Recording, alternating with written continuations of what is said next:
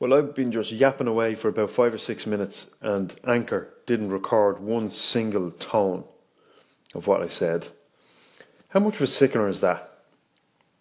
Now, that's completely changed my mood. But I'll try and reconnect with where I was. I'm in my favourite place in the kitchen, in the corner of the kitchen, back against the wall. Coffee in my cup. And I'll shoot a picture up on Instagram at Larry G. McGuire and let you have a look at the cup. I love this cup. My missus bought it for me. She says I'm a bit of a perfectionist. Now, I think that's an honour that we can't bestow upon ourselves. Other people can bestow it upon us, but we can't. To call yourself a perfectionist, it's a little bit bold. By all means, go ahead. And I probably am a little bit. My attention to detail is high. When I'm into something, I give it everything.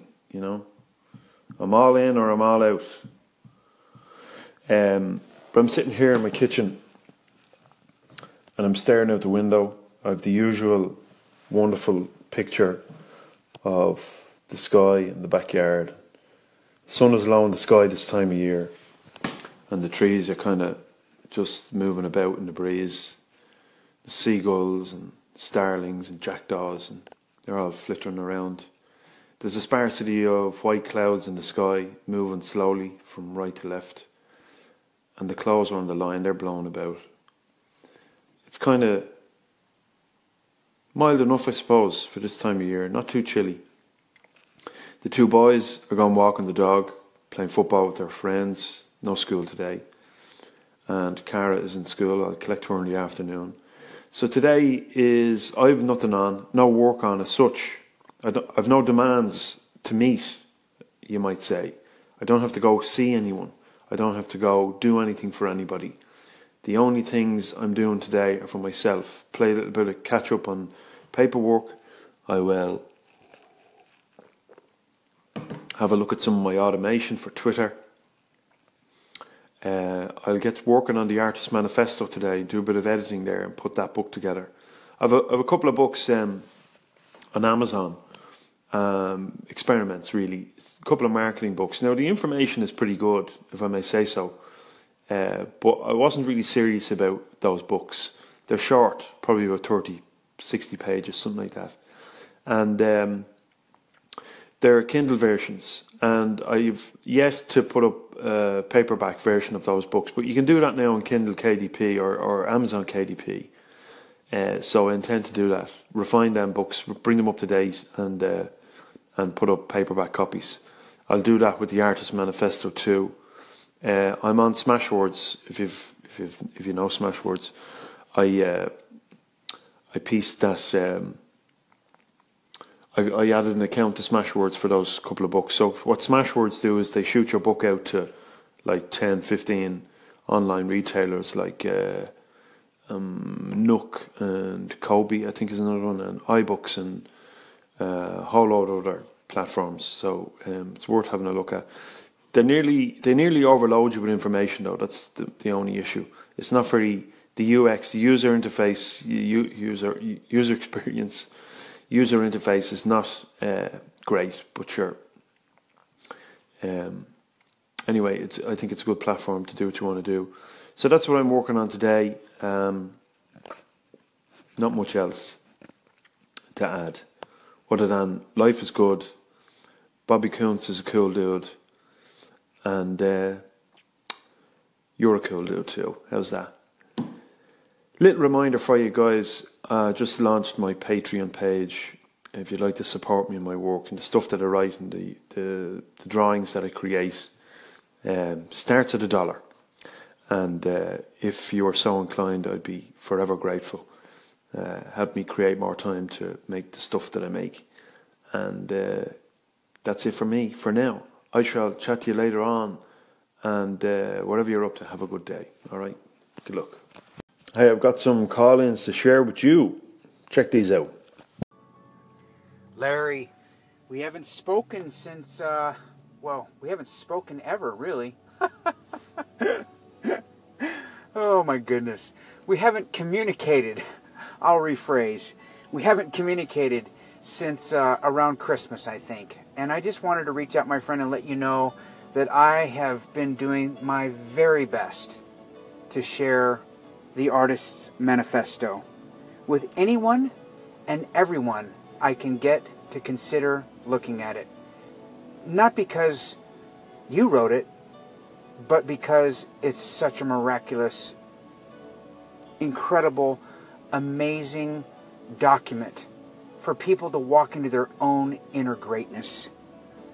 Now, it just so happens that you wrote it, so you get the benefit of that.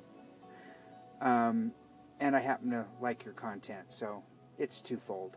Hey Bob, you know that I appreciate what you're doing for me. You're under no obligation, and nobody else is either, to share anybody else's stuff. The only reason that anybody would share anybody's stuff is because they think it's valuable to other people, or they like it themselves and they want to say, hey, check this out. And that experience is for me, as the creator of something, really special and important. And you've gone out of your way from the minute you got your hands on that document to share it around the place and give it to other people. And people have signed up to Sunday Letters as a result. And I don't know what to say other than thank you. And I'm going to do my best to continue to make the stuff as good as I can. And there is, of course, one of the hardback copies of The Artist's Manifesto, when it's finished, winging its way to your postbox. And I hope you'll enjoy reading that. And of course, there'll be acknowledgements in the back, in which you'll find your name. And all those who choose to support me in the creation of The Artist's Manifesto, hard copy, paperback and hardback, will receive an acknowledgement in the back of the book. And so it's a little way for me to say thank you publicly to everybody who's supported me in the creation of that document. And once again, Bob, I 100% appreciate you getting on board and sharing my stuff. Have a good day, my friend. Hi, Larry. It's Patrick. I just wanted to call because I got your Sunday letter, so thank you for that. And then I just read the beginning of The Legend of the Altar Stone, and I'm really curious to see what happens with Connor. So, yeah, it's really, I enjoyed it, and I just wanted to let you know that I enjoyed it, and thank you for the Sunday letter, my friend. Take care. Talk to you soon. Peace. Hey, Patrick. Thanks, man. Appreciate that. It's a work in progress, absolutely. And I hope it turns out. I hope people like it. If they don't, they don't. But I appreciate you calling in and taking the time to read it. Great that you're interested in it. That kind of gives me a little bit of a spur to keep doing it, and that's what it's all about, isn't it? That's the constant exchange, the to and the fro of the creative process. So thanks a million for reading, and I'll have more for you, I'd say, in the next week or so on that story. Thanks, man. Appreciate it. Have a great day. All right. Came across, I think it was on Bobby's station, Lighthouse Reflections, came across some stuff on success. Kevin Touch was talking about success, and Bobby jumped in, and a few other people, and there was a whole discussion on it. And I offered my 2 cents, I suppose. And I want to play that stuff for you now, and then call in from KT. And KT, happy to have chats with you anytime, man. No problem at all. Just drop me a line. Okay, people, check it out. Hey KT, long time no converse. Larry here over at the Daily Larb. I was listening to Bobby Station, Lighthouse Reflections, and he echoed some of your stuff regarding success. You were asking what's the definition of success and stuff like that. And I think you both kind of answered it pretty well, yourself and Bobby there.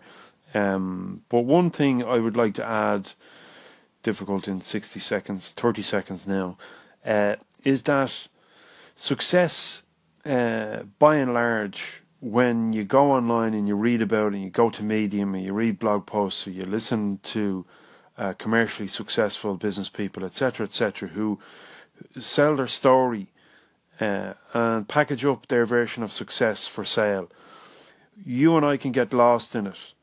And that's a dangerous thing, because it's somebody else's ideal that we're getting lost in and not our own, you know. Just one more thing on this success thing.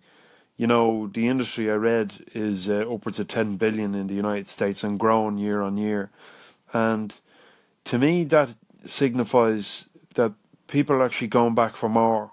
They're buying more books, they're buying more courses, they're buying more seminars, they're buying more stuff from other people who are detailing their success, and in a lot of cases detailing their someone else's success and packaging it up as their own, and selling it, and people are buying it, lapping it up. And that signifies to me that people are seeking gratification, success, whatever you want to call it, outside of themselves instead of inside, and moving from the wrong place. It's something I write about in The Artist's Manifesto. And true success you can only find when you come from the right place. Otherwise you just get lost, you know. Hey, Daily Larb, Larry, I know it's been a long time, been busy with my Anchor intro and other stuff going on. Anyway, man, thanks for the call. And yeah, success, it's... the industry can take a toll on you, so I understand what you're saying, I know where you're coming from. Those are great thoughts. Maybe we'll go and record with friends. I'll try to plan one maybe this upcoming week and get you on with the show. But thanks for your thoughts, man. Appreciate the insight. Pretty much spent the day today working out the layout and a bit of an outline for The Legend of the Altar Stone.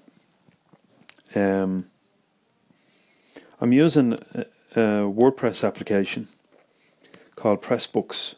And I signed up for it before. I don't know how long ago I signed up, but I was getting their emails. I was going, what is this Pressbooks? I couldn't remember what it was.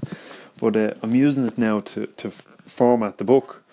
And it's pretty cool. It's great, actually.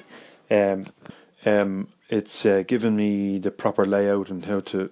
There's a little bit of work to do in terms of figuring stuff out, because I've never laid out a book to this extent before, but it has to be done. And I was looking at... I'm looking at a few books, but I'm looking at Harry Potter and the Philosopher's Stone, and I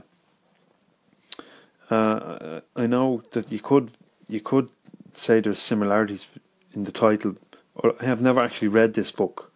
My son has, but I have never read any of the Harry Potter stuff.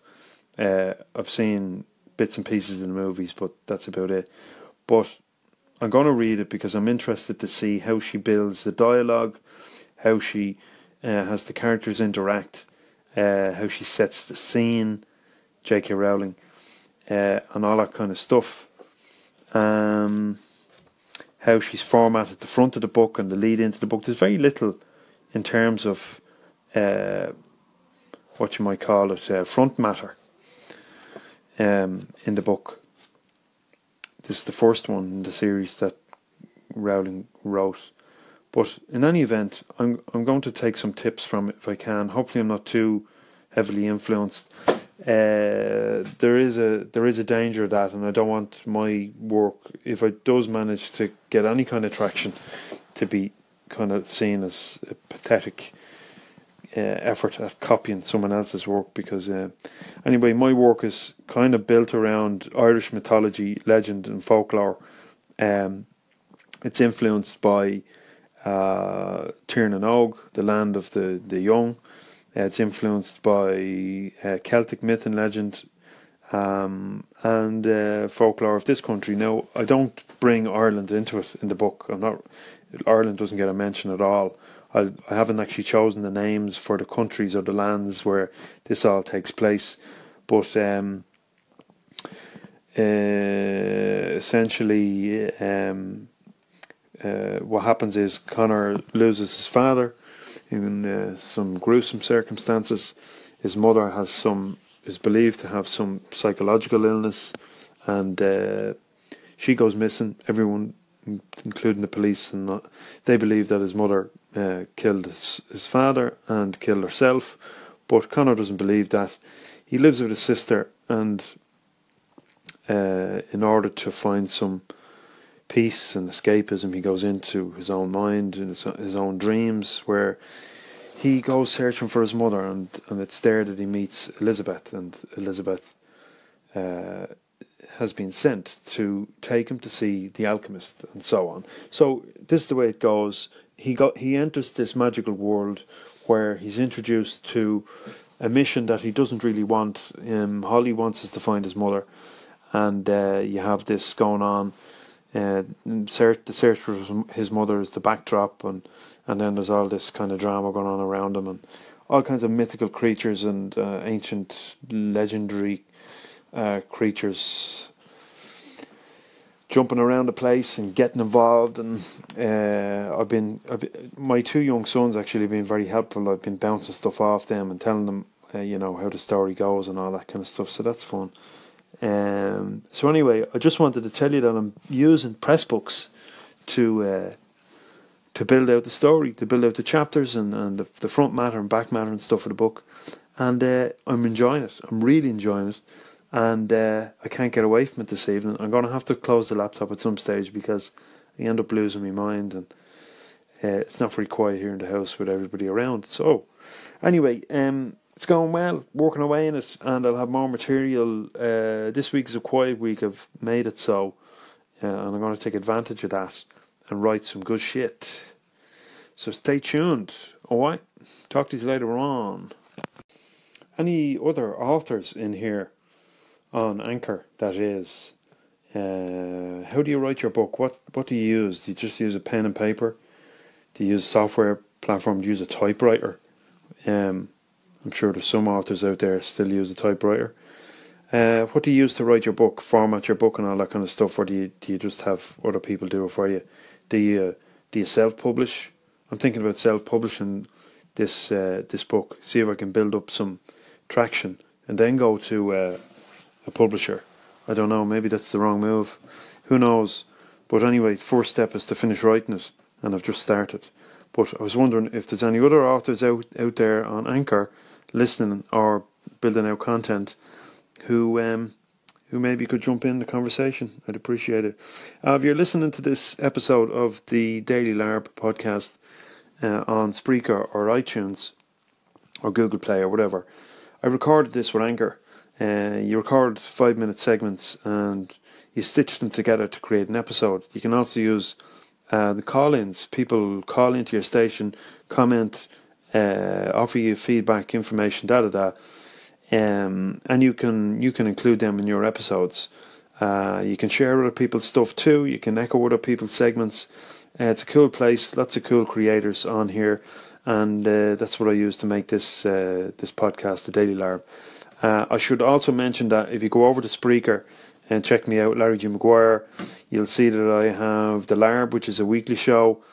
Taking my foot off the gas on that one a little bit. I've 3 shows ready to go, so I'm going to get them out maybe towards the end of the week and the following week and one after. I also have a private show called Inside The Larb, and that show is all kind of my voice notes and interviews, and I intend to add some interviews and other stuff related to the books that I'm writing. And The Legend of the Altar Stone is one of those. So lots of cool stuff coming up. I want to thank you for listening to this episode. It's around 65, I do believe. And if you want to check out my stuff, get over to LarryGMcGuire.com. That's where I do most of my writing.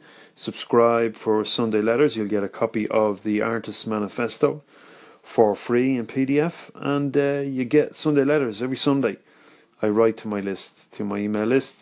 And we have some convos about stuff, life, creativity, art, work, you name it.